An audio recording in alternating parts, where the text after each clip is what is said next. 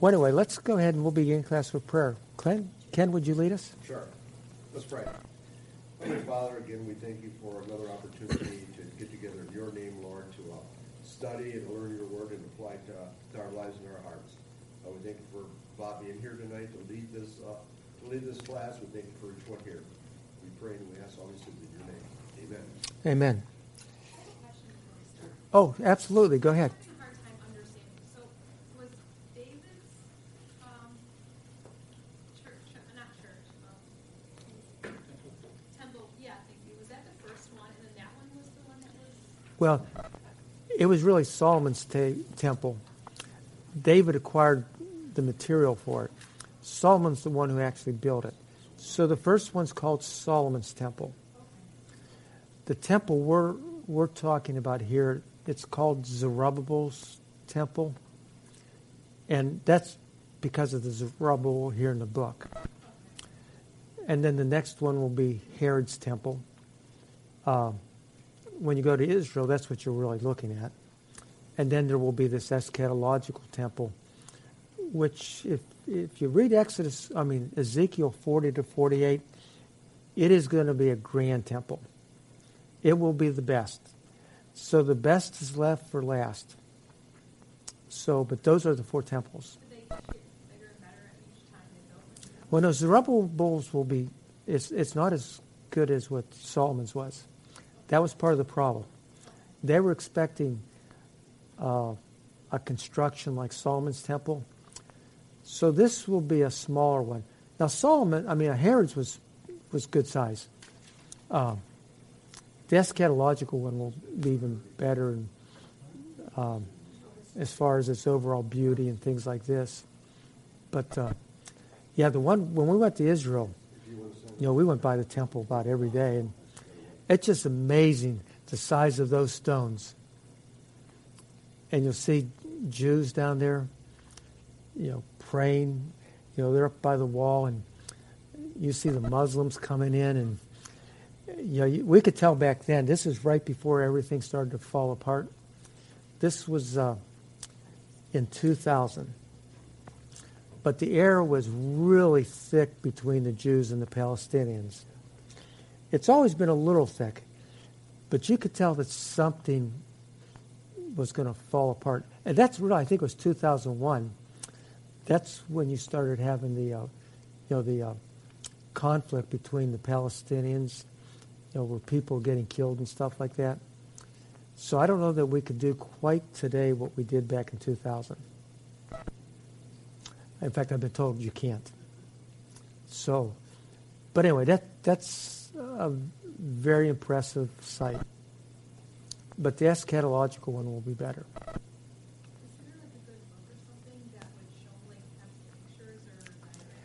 Uh, there are some books.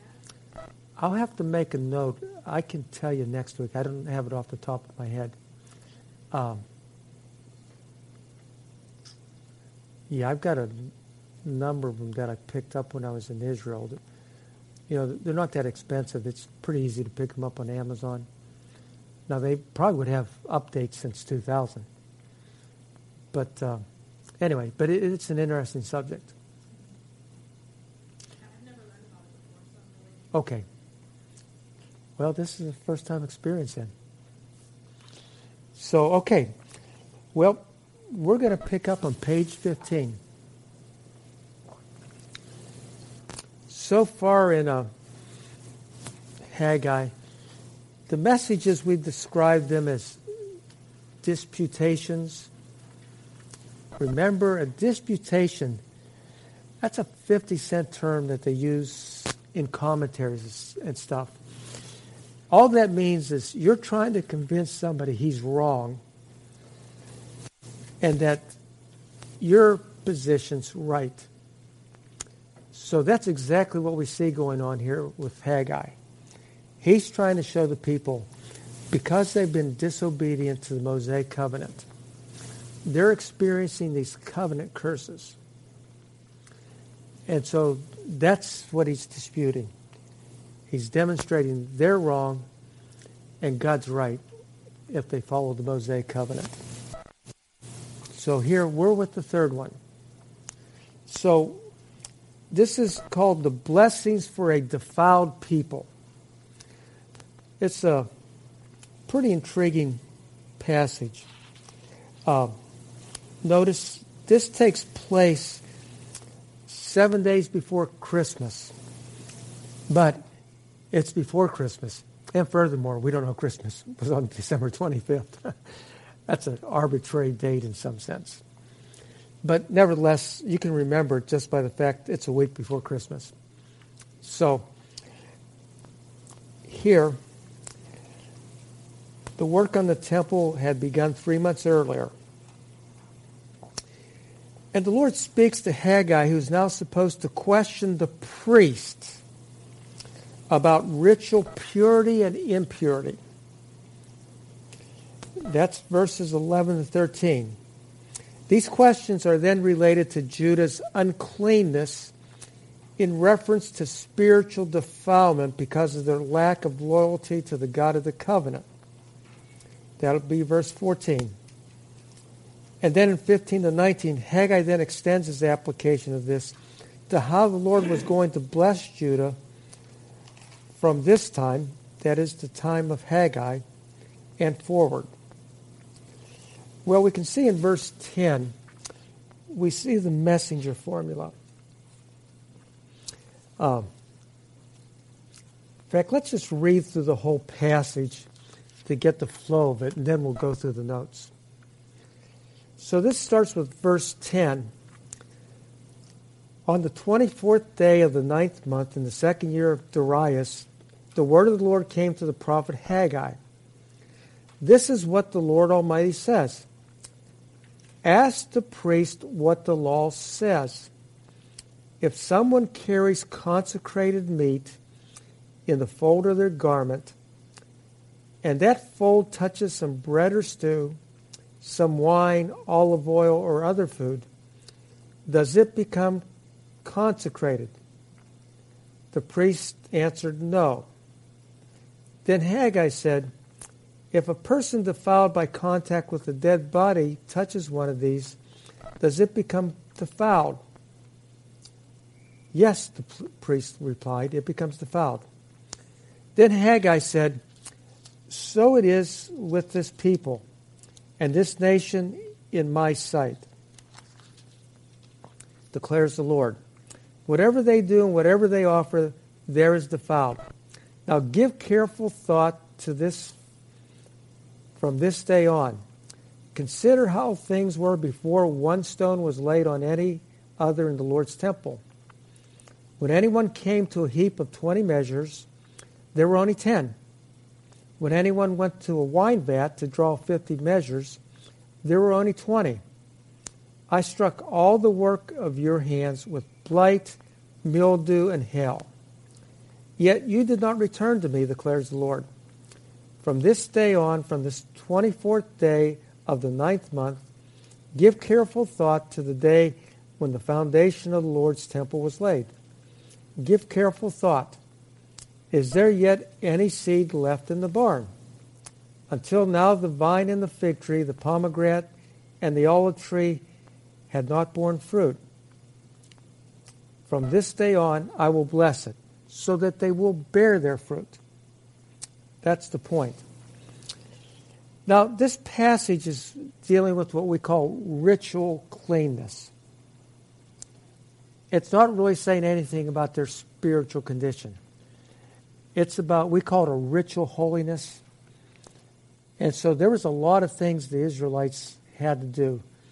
For example, if, if you come in contact with a dead body, you got to go through a ritual cleansing. And uh, you cannot, uh, I mean, you got to stay separate. I think it's for the whole day. When then, then you got to offer certain offerings and stuff like that. So this ritual stuff was big to the Jews. That type of thing, I think it's hard for us to understand in our day. Uh, you know, when I first started to school, to seminary, there's a lot more ritual. You know, at our seminary, our guys wore, wore sports coats and ties for years. It's only been within the last seven, eight years that that's changed. But before that, you know, we got our standards primarily from Ford. And so, how the white collar people dress, that's what we expect the seminary students to dress. I use that as an illustration. There's a little bit more ritual there. I was raised Presbyterian. There was much more ritual. Our pastor preached with a robe on. The choir members all had robes. That's why you used to be at Intercity. Did they still have robes when you were there, Ron? Yeah, well, that's changed. now, I'm kind of a, you know, rag. My wife would say I'm kind of a, a ragtag guy. Ragtag.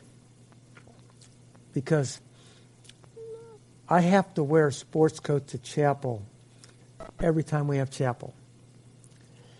Now, the students don't, but the faculty does, just to let them know there is a time to dress up. Well, the problem is, is in the old days, you had basically things that were black and white. It was easy for me to get my clothes. My wife is dutifully at home. She's sick tonight, but she will lay out the clothes I will wear for tomorrow. She will make everything match. Well, I I'm, have a real problem with getting the combinations right. I can't tell the difference between black and blue, as well as just I'm illiterate as far as color schemes go. In fact, she lays out my clothes about every day. so, but see, when it was in the old days, then it was just basically black and white, maybe a gray. It was pretty easy. I could pick that out. but those days are gone. Well, I use that to illustrate the significance of ritual. It was a big deal. Today, it's not so much.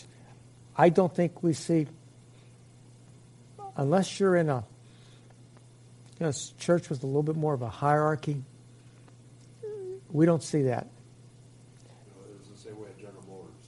You know, okay. Salary employee, you wore a tie all the time. If you were going to meet with a vendor or leave the building, you had to wear either a suit or a sport coat. Okay. Then it relaxed to business casual. You know, you didn't have well, that's when the changes really. That's when yeah, we we started changing. Tie, and then it came no tie, and then about a year before I left, you could wear jeans. Wow. Well, it was when that change came about, and as it progressively changed, I'll say went down. Although I'm not much for the ritual, um, that's when we started changing. And so now, you know, our guys, you know, they come in and they just have, they'll be dressed like I am tonight. Occasionally somebody tries to sneak in with blue jeans on, but we don't permit it. We've got to have a little bit of dignity left. but see, I may do that, but inside, I'm in my blue jeans and a comfortable shirt inside, but not in bodily form. Well, our society is getting more difficult, but I, can, I think we can still see that in some areas. Well, for the Jewish people, that was a real big deal with the priesthood. So they had to follow everything to the nth degree. In fact, the priest, on the Day of Atonement, when he went into the Holy of Holies, he had to be ritually clean. It was so big a deal. They put a rope on him when he went into the Holy of Holies. If he wasn't ritually clean, he would be killed. They couldn't go in to get him, so they'd drag him out. May I say, that ritual stuff was a big deal to God? So that's what they're talking about here. Stuff related to the Israelite religious ritual. Now, let's look at a few things here. First of all, number two, the oracle dealing with past defilement and anticipated blessing, verses 11 to 19. Notice Judah's de- defilement in verses 11 to 14. Judah's past defilement is reflected by the request of the priest about ritual purity and impurity, verses 11 to 13. Again, as we read you saw there was that messenger formula. But secondly, notice the first question to priest and the answer. Verse 11 introduces Haggai's hypothetical question posed to the priest. Haggai poses his first question to the priest in verse 12. It is related to sacred meat that was carried in the fold of a garment. Uh, you know, I hate to break it to us guys, but back then, they weren't wearing pants like we were. So they would have a skirt. And uh, there would be a fold, and they could put their meat in it. And so he's referring to that custom, that practice. Uh, the issue is could that garment, once you have that holy meat in your fold, can that then transmit that holiness to another object? Well, the answer technically is found in Leviticus 6:27. It states there that the meat from the sin offering did transmit its holiness to an item with which it came in contact. Haggai's question, however, deals with whether this holiness could be twice transmitted. Did that consecrated meat sanctify the garment? And the priest would say yes. However, is it possible for that garment to subsequently make other foods ritually pure? The answer to this question is no. As the priest clearly communicates here, he says no. But notice the second question. The opposite question is the substance of verse 13. The question here is not, is holy infectious? But is defilement infectious? Leviticus 22, 4 to 6 supplies the background. If he touches something defiled by a corpse, the one who touches any such thing will be unclean until evening. Numbers 19, 11 to 16 is an expanded version of the same basic tenet. Uncleanness is contagious. Um, so the priest's affirmative answer to this question exactly the re- Haggai, response Haggai wanted. By the way, I often tell my seminary students, I'm glad we're not under this system. You had to cleanse yourself many, many times. In fact, the Jews became so ritualistic about this.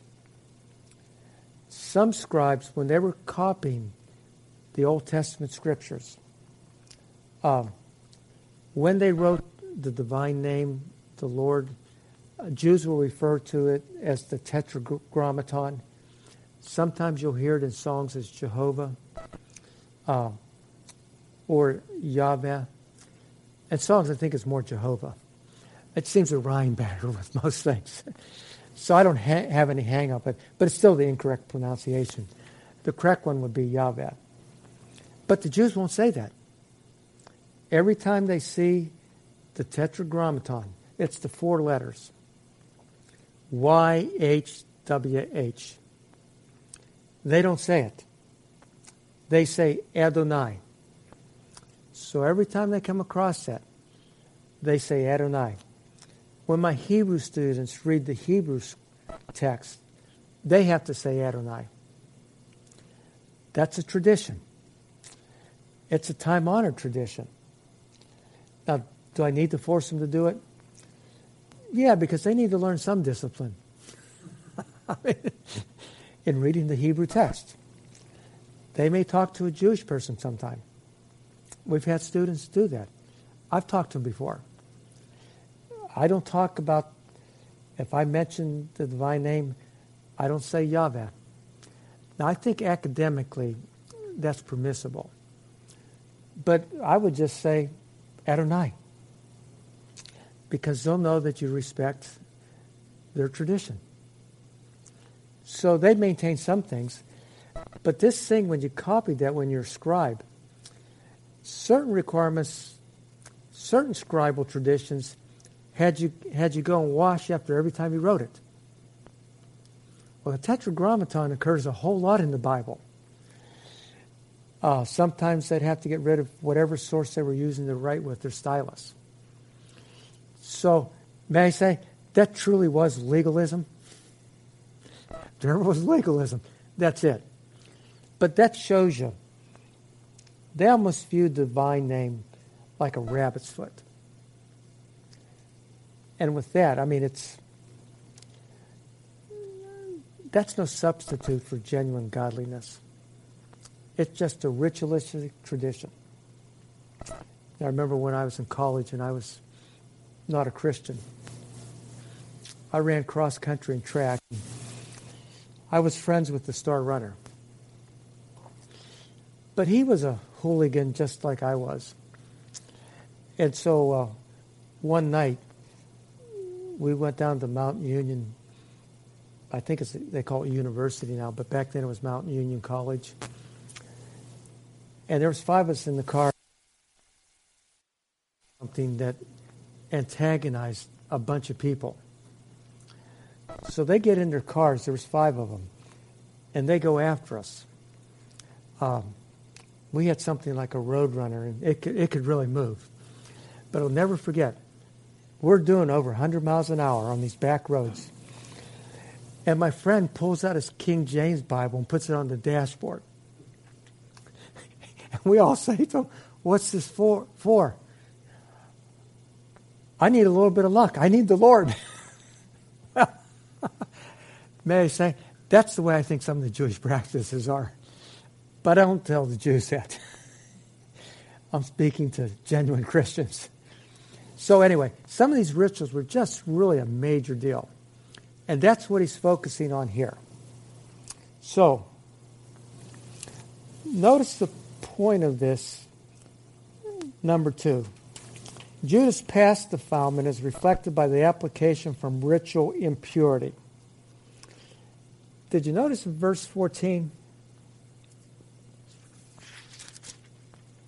He says, So it is with this people, that is, they're ritually unclean. And this nation, in my sight, declares the Lord, whatever they do and whatever they offer, there is defiled.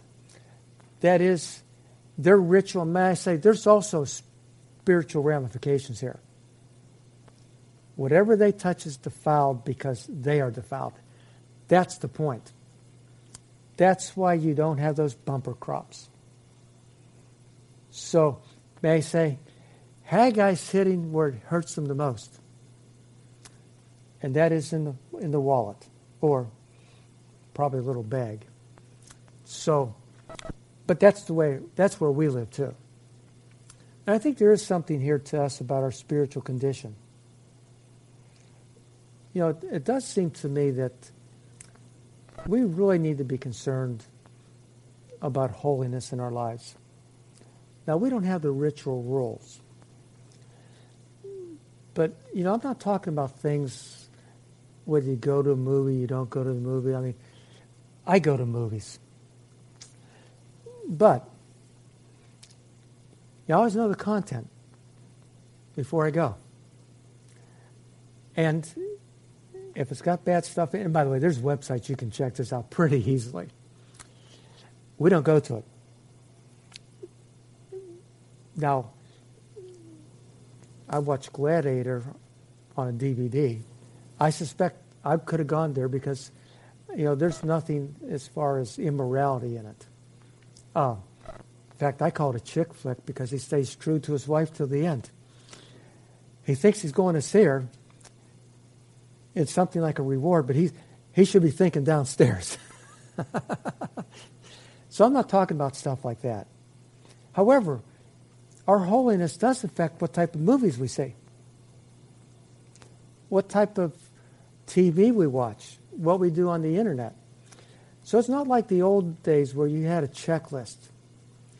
We're back to what basically the Bible's about. That is, you know, we're not supposed to be drunkards. We're not supposed to be immoral. In fact, Ephesians 5 says even to mention obscenities is bad. In fact, that's a very strong passage. You know, in our day, what about internet pornography? It's covered in Ephesians 5. Anything like that. And he goes on, I think it's around verse 5 or verse 6. Those who do such things have no inheritance in the kingdom of God. Well, what about a Christian? Well, it seems to me that Christians who do have those problems need to repent and get some accountability. Um, you know, my my wife and I we use Covenant Eyes. My wife's one of my accountability partners. I got two other friends who are very nouthetic. They also read it. Well, that's because I am worried about my holiness. And there is temptation, and I'm not beyond it. And I think most men, and today it turns out women, aren't beyond it. But, friends, we've got to fight the battle.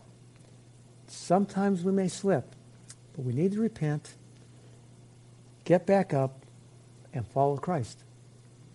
And sometimes when it's necessary, we need accountability partners. So, um, to me, I think that's where our battles are in our age. It's that, I think, drugs. That seems a little bit more aloof for Christians. But, you know, I do know a number of Christians who do drink some alcoholic beverages. Uh, you know, they got to work out their own salvation with fear and trembling. But the Bible is very clear. Drunkenness is sin. I, because we have a family history of alcoholism, I don't touch a drop. Furthermore, I'd lose my job. But I was, but I was still, yeah, but I was, I started doing that when I, when I was in college and I got converted. So those are the vices we face. And I, I think for the sake of our testimony and be able to witness, we ought to be concerned about our holiness. It would be nice to have a lifestyle that backs up the gospel as we seek to share it. In fact, God expects that of us. So I just say that as an application. We should have the same type of concern that God had with this ritual. Except I think there's more than the ritual. I think there were spiritual ramifications here for the priest. And unfortunately, many of them were lost as can be. But not all of them. So they should have been concerned about both. For us, we need to be concerned about it in our in our personal lives, and I think also as we minister to other people, we need to reflect that. It's more than likely somebody's struggling. Everybody's got some type of besetting sin. And everybody, nobody gets that sanctified. I wish that were the case. I strive for that. I can say this because my wife's not here tonight. But she would say, I still struggle. No, we still have disagreements. You know, I can't help it she's always wrong. Good thing she isn't here. I would not have said that. yeah, right, right. That's true. but you know, in our personal relationships, a lot of times that's where our struggles are. Learning to get along fortunately, over time, you know, things have become a lot better. But when you have kids, life will be a hassle, especially when they start playing sports. And then it gets ratcheted up when they get to junior high and then senior high. How do I know that? We went through it. And it was a major struggle. So, you know, friends, often that's where our battles are. Our concern at this point in life is being a godly grandparent and being the right type of example. And uh, you know that's that's you know what affects us most. So, you know, my wife's very concerned about it. I'm very concerned about it.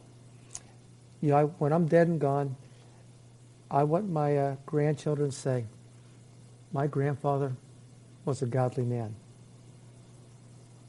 My grandmother was a godly woman. But, you know, I, I do thank God because, you know, my son Bob, he said the most important thing that he and his two siblings got was a, a godly legacy. Well, you know, coming from him at this age, just more mature, I don't know we would have heard that when he was 21. In fact, if anybody's had a kid that age, they know what I mean. but he's gotten older, and he's got a family, and they see the struggles we went through. But I told him, I'm glad you said that, son, because there's not much in the will. so, in any event, well, that's where some of our current, spiritually our concern should be. But let's look at Judah's anticipated blessing in verses 15 to 19. Notice the exhortation to contemplate the present and future in light of Lord's past enforcement of the covenant. Notice he says in verse 15, Now give careful thought to this from this day on. The point here, the content of what the people Judah were to think and when they were to think it, that's the issue. Notice what he says here. Haggai says they must consider the recent past.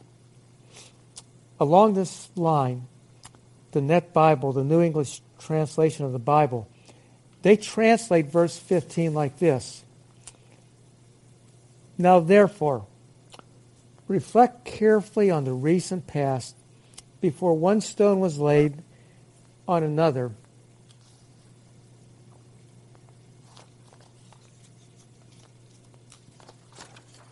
in the Lord's temple.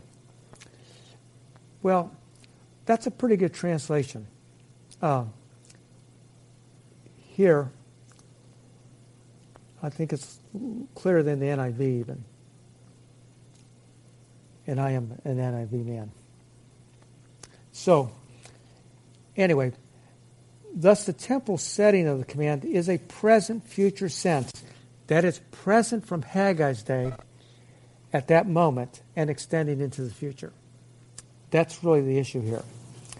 Uh, the backdrop in verses 15b to 17 and 19a, that is, we're looking past verse 18 and 19b. This is composed of Judah's disobedience to the Mosaic covenant and its consequential judgment.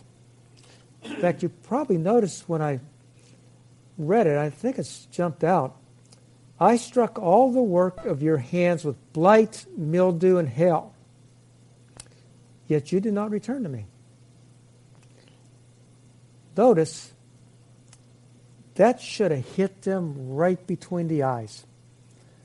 That's why our crops aren't the way we thought they'd be. It's because of God. And we brought it on by our disobedience.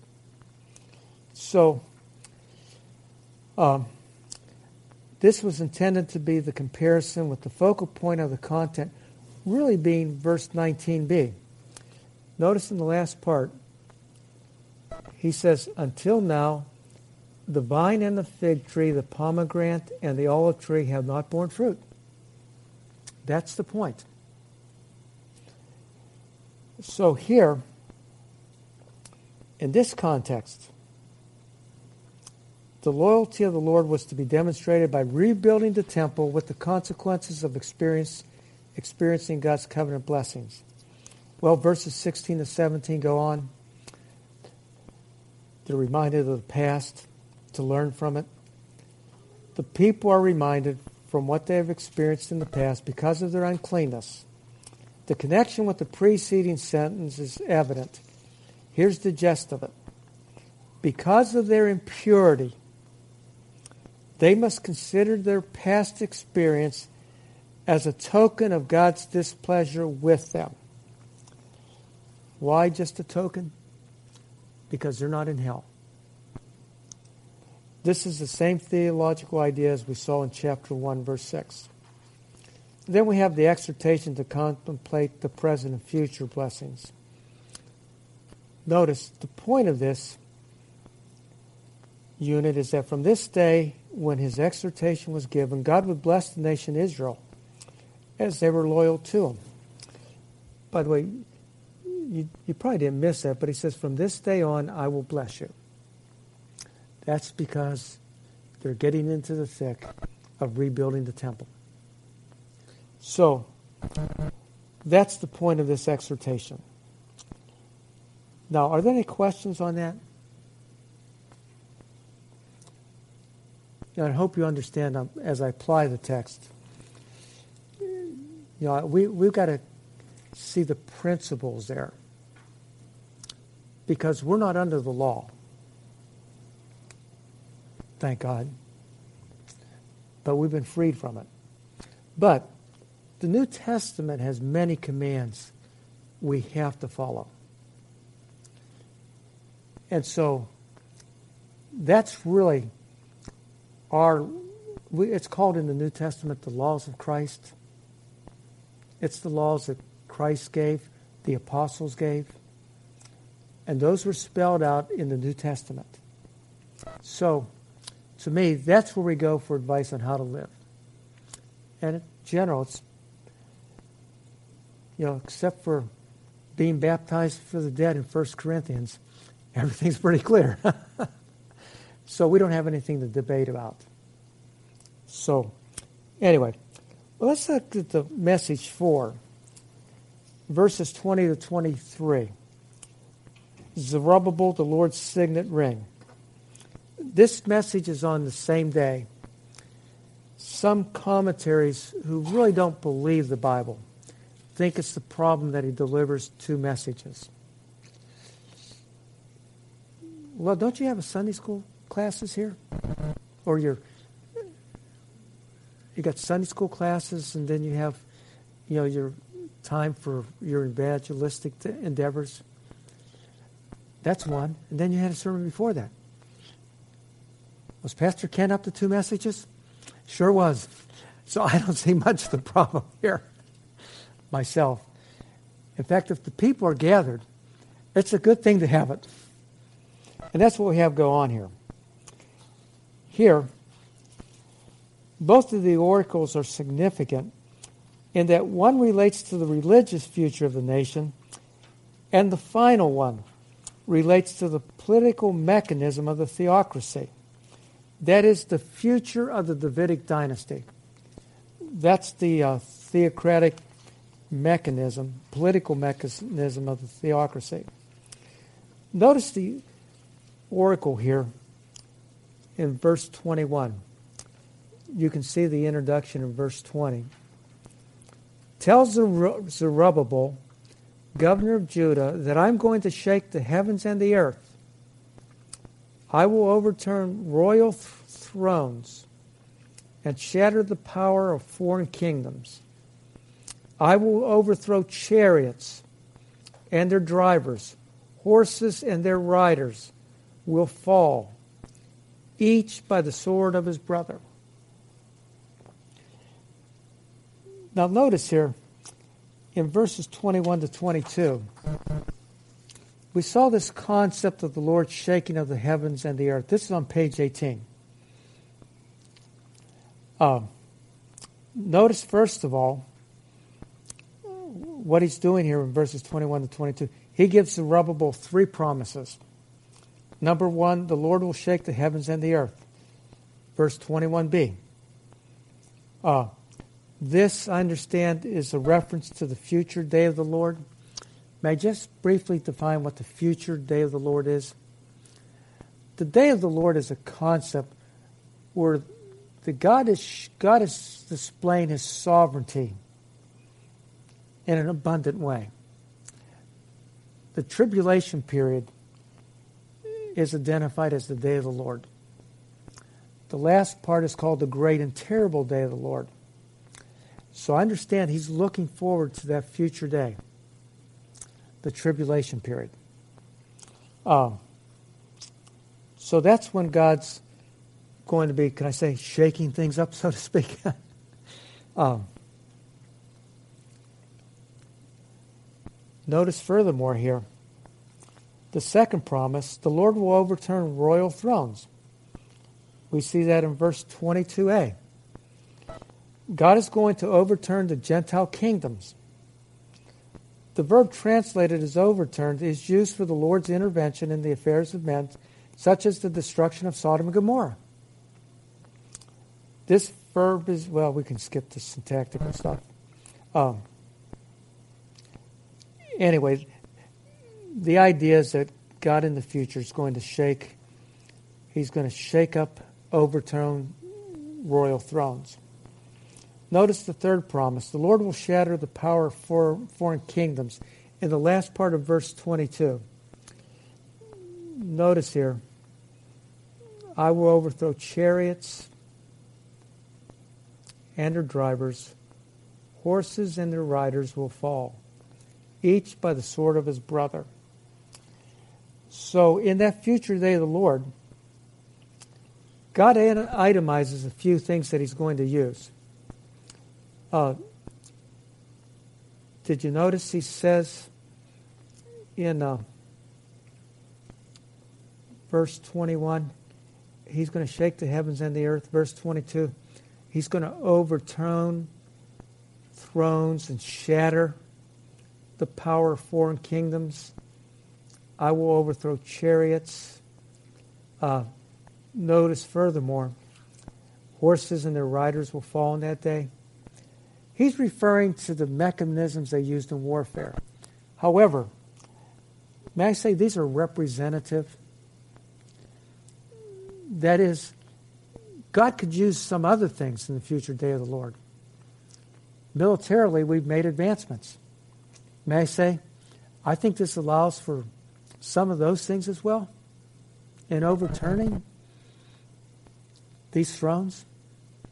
Do, do we think they're just going to surrender them? It's going to involve battle. And so when I see prophecy in Scripture, I usually take it that uh, some of the instruments of warfare, uh, like bow and arrow and you know spears, those are representative. Now, by the way, spears are still used in some wars. So I'm not saying they'll be absent, but I'm saying they represent whatever feature of military armament that's available at that time. He'll use that. So I would say these just represent and allow for others. Um, I don't take these things quite like Jack Van Impe did. Most of you probably don't remember them. You don't remember them, do you, Ken? Ron, you remember. Uh, he was a he was a walking Bible. I think he had. Did he have it all memorized? And uh, he was known as a walking Bible. Well, I'm one up him today. I've got my iPhone, and I've got all the translations on it. So you can call me the walking Bible.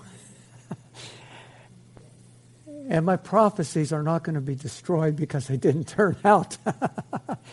We're just sticking with the Bible, what the Bible says. That's what I'm banking on, not my interpretation of it. So here, that will happen in the day of the Lord. Also, the Lord's choosing Zerubbabel as his signet ring. Notice it says, on that day. What does this refer to? Well, we must always look at a context to determine what the antecedent, that is, what's prior to that. In Haggai 2:23, time is found in verse 22. It is during that future time that the Lord overthrows the nations to upset his to set up his kingdom. That he we should expect to see his prophecy recorded happen at that time. Now, fortunately, Christians will not be living through the day of the Lord. Christ will return in the rapture and rapture the church out And also the dead in Christ, Old Testament saints, they're also going to rise. So you're going to have the dead in Christ, you're going to have those who are who are alive, and the Old Testament saints as well. So that'll be quite a day. Uh, and we will rejoice when we're with the Lord, when we see the full nature of destruction. It will be ugly. Wars are always ugly. But I think this is going to, I mean, it's called the last half of the tribulation, it's called the great and terrible day of the Lord. And if I take God at His word, that means that's going to be worse than the first part of the day of the Lord. So this will be ugly warfare, violent. It'll be worse than Afghanistan. Uh, also, when we went into Iran, this will be much worse than those. We get glimpses, but we don't know precisely how bad it will be. Well, that's what I understand him to be describing here. Also, further, number two, I will take you. The verb take here, it has the ideas of selecting, choosing. This, the, the verb that I mentioned here to choose, that one is used for David's election as king in Psalm 78 70. By the way, it was God doing the electing, not people. So, this is a strong term about God's selection of the Davidic king. Notice that king is further, or I'm sorry, Zerubbabel now is called my servant. This term is not used of many people in the Old Testament as personal servants of the Lord. But the term does show a special relationship. Uh, now, we often get negative connotations. But, friends, to be called the servant of God, that's a blessed thing. Because you have that special relationship through Christ with God. And to be his servant will be a wonderful thing. But notice, this is mentioning Zerubbabel. He's the one we're talking about, that's the signet ring. So he has a special relationship with prophetic scripture. Um, Bierhoff has stated the figure of servant presupposes the idea of a favorite confidant of the king, one who remains in the vicinity of the king who knows the mind and wishes of the king, and who executes the confidential assignment of his master. Without mentioning David or the Davidic dynasty, by using this term, the idea is prominent. Because David was called my servant. So, Let's go on to the next page, my signet ring. Notice, I'll say a little bit more about this. Um, his being a signet ring, that also the figure of a signet ring was powerfully used to begin the, the paragraph in Jeremiah 22, 24 to 30. In the context of Jeremiah 22, the Lord describes his rejection of Jehoiakim. Jehoiakim was in the Davidic line of kings. And in this passage, God announces his rejection of Jehoiakim and his descendants from sitting on the throne by setting forth that he would remove him as his signet from his right hand. A commentator states this significant well. The signet ring was used to impress the owner's signature into a document. Earthenware jars used to collect grain and oil for taxation purposes carried the royal stamp with two winged symbol, the word Lamelech, belonging to the king, and the name of the town where the collection was made. The king's kings of Judah were regarded as Yahweh's official representatives who employed his signet ring. The signet ring was valuable and precious to its owner. But Coniah, by the way, he's also called Jeconiah in Scripture. If you notice Jehoiakim, the last part, you can see a connection. Notice, but Coniah would be rejected as Yahweh's signet ring and would no longer operate as Yahweh's appointed king in Judah. How far reaching is this rejection of Jehoiakim? The question is answered in verse 30 of Jeremiah 22. The text indicates that none of his descendants would ever again rule as king in, Ju- in Judah. And by the way, they never did. So, does that mean those promises God made in 2 Samuel 7 and reiterated again in Psalm 2, Psalm 89, does that mean the Davidic dynasty is over? That's the issue. Well, because of his rejection of Jehoiakim, that should have been a question for every Jew. What happens to the Davidic line? Well, may I say, it's not going to run through Jehoiakim, but it is going to run through somebody else. Let me go on with my notes here. I, I mentioned this thing in 2 Samuel 7, the unconditional promises. But notice in my next to last paragraph, when we compare this with two prominent genealogies in the New Testament, in fact, I should have skipped over the last part of that paragraph, not paragraph before that. Let, let me just read part of that. What are the promises of this covenant? So this is about five lines from the end.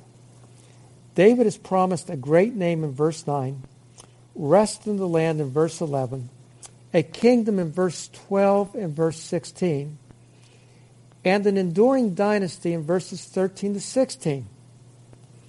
Consequently, we must affirm that it is impossible for the Lord to nullify the Davidic covenant. By the way, I also point out in this paragraph, sometimes this is called an unconditional covenant. What that means is David, once that's given to him, he doesn't have to do anything, and that, that covenant's going to go on. Some call it a promissory covenant. I like that expression. He's making promises, and those promises, when God makes them, cannot be made void. They will come to pass. So notice, uh, let me go on in reference to the two genealogies in the New Testament. In Matthew 1, Joseph's family line is traced through Jehoiakim back to Solomon and to David. What's important here? That, that line, even as you go back through Jehoiakim, by the way, he had this other descendants. They just didn't rule. But that, that part of the family line establishes his legal rights. That meets the demands of the Davidic covenant. However, it is important to note that Joseph was not his biological father. Thus, Jesus' kingship is not in violation of the curse in Jehoiakim. The other genealogy is in Luke 3. It apparently traces Jesus' family line back through Mary to Nathan and then to David. So they're bypassing Jehoiakim. So they come back uh, through another angle of the family line. Now, what's important about this? Jesus is really the biological son of Mary. Now, we don't talk about that much. But David, when, when Jesus was enfleshed, he took on the physical makeup of Mary minus her sin nature. So he would have had family resemblance, resemblances with Mary.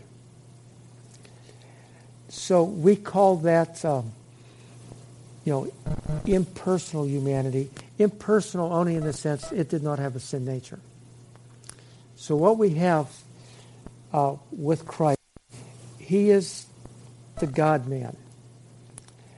he is both God and man without confusion or any fusion.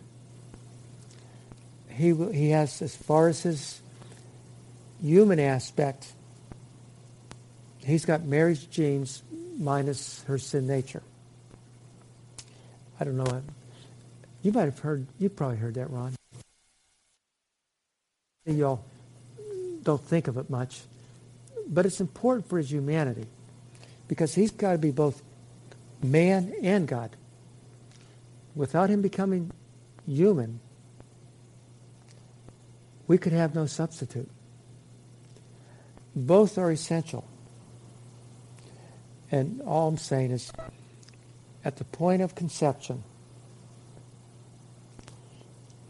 God took the stuff in Mary, the human stuff in Mary, minus her sin nature, and the eternal God became in flesh. So on the one hand,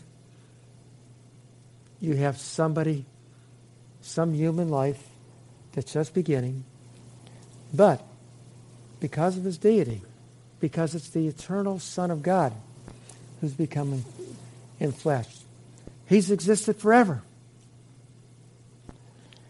So, you know, I was forming a plan for the universe. I would never conceive of that. I just know the people that are wicked and I don't like, I would have damned them right away.